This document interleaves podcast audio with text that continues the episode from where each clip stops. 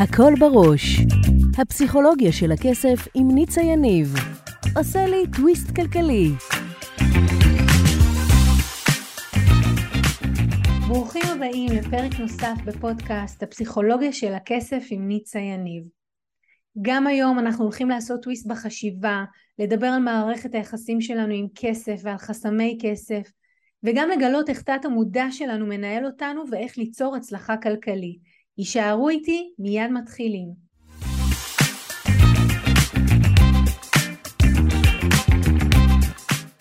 פסיכולוגיה של הכסף בעסקים. והיום אני הולכת לדבר על אה, באמת סוגי תודעה שיש לבעלי עסקים, ואיך סוגי התודעה האלה יקרינו על ההתנהלות של בעל העסק בעסק שלו. עכשיו אני רוצה להגיד לכם משהו. במהלך השנים שאני עובדת עם הנושא של הפסיכולוגיה של הכסף, עבדתי גם עם עסקים קטנים, גם עם עסקים בינוניים וגם עם עסקים או אה, מנכ"לים שמנהלים חברות גדולות. ודבר אחד אני אגיד חד וחלק, העקרונות הם אותם עקרונות. ממש.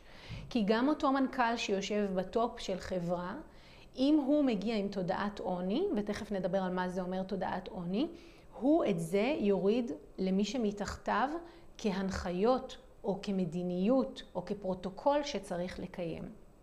רוצה לגעת היום ממש בשני סוגים של תודעה שאני רואה הבדל מהותי דרמטי אה, ואיך הוא משפיע על התנהלות העסק.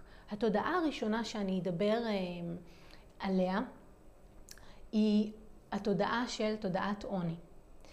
לעסקים שהבעלים שלהם נוגעים בכל הנושא של תודעת עוני, או מגיעים עם תודעת עוני, מה שהם יעשו זה שהם לא יוותרו על לקוחות. הם יהיו בחרדה עם כל לקוח שעוזב, והם יילחמו על הלקוחות.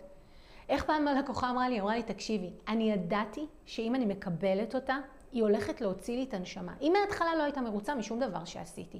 ועדיין אמרתי לעצמי, את לא יכולה להרשות לעצמך לאבד את הלקוחה הזאת.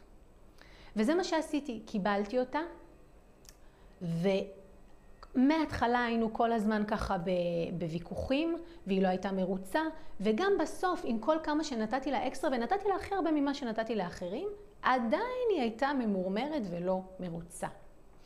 ולכן, אמ, אנחנו, אם אנחנו מגיעים מתודעת עוני, אנחנו, מה שאנחנו עושים זה אנחנו פונים ללקוחות, או יוצאים לשוק ולעשייה ולתעשייה שלנו, מפחד לאבד כל הכוח. תודעת שפע, לעומת זאת, אומרת שיחה אחרת לגמרי. היא אומרת, סליחה, חשוב לשמור על הלקוחות, חשוב לתת להם את השירות הטוב ביותר, אבל, וזה אבל גדול, גם חשוב שאני לא אה, אצא מגדרי ואמצא את עצמי עושה שמיניות ואכנס כל הזמן עם הלקוח לטאקלים, ולפעמים זה בסדר לוותר על לקוח. זה בסדר לוותר על לקוח.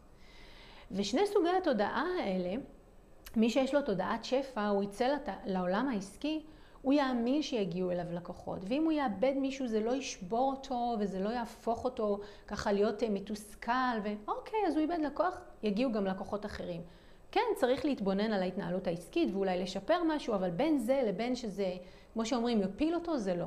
לעומת זאת, מי שמגיע עם תודעת עוני לעשייה העסקית, מרגע שהוא איבד לקוח, וואו, זה יטרף אותו, והוא יחשוב מה הוא יכל היה לעשות אחרת, וזה יוריד אותו, זה יגמור לו את היום. אנחנו לא רוצים להיות במקום הזה. אז מה אני בעצם אומרת? אני אומרת שכל לקוח שאנחנו מאבדים הוא הזדמנות לבדוק עם עצמנו איזו תודעה יש לנו. איזו תודעה מנהלת את השיחה הפנימית שלנו. איך אני, אם אתם בחוויה טובה, למרות שהלקוח עזב וכן אתם בשיפור מתמיד ורואים איך אתם עושים את זה אחרת לפעם הבאה, מצוין. אם זה מכניס אתכם לחרדה, יש לכם עבודה לעשות.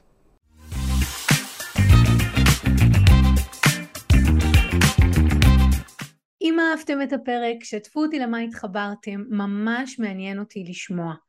אם בא לכם ללמוד עוד על הפסיכולוגיה של הכסף, הנה המקומות שאתם יכולים להתחיל בהם. באתר ניצayניב.com תוכלו להזין לתוכנית הרדיו השבועית שלי שנקראת הכל בראש וגם להצטרף לקבוצת הפייסבוק שלי הפסיכולוגיה של הכסף עם ניצה יניב. אם אתם עדיין לא עוקבים אחריי בפייסבוק, באינסטגרם או ביוטיוב, זה בדיוק הזמן לעשות את זה. אלה מכם שרוצים להעמיק, אתם יכולים לפגוש אותי אחת לחודש במפגשים הקבוצתיים לאימון בלייב, או להצטרף לקורס המקיף לשחרור חסמי כסף.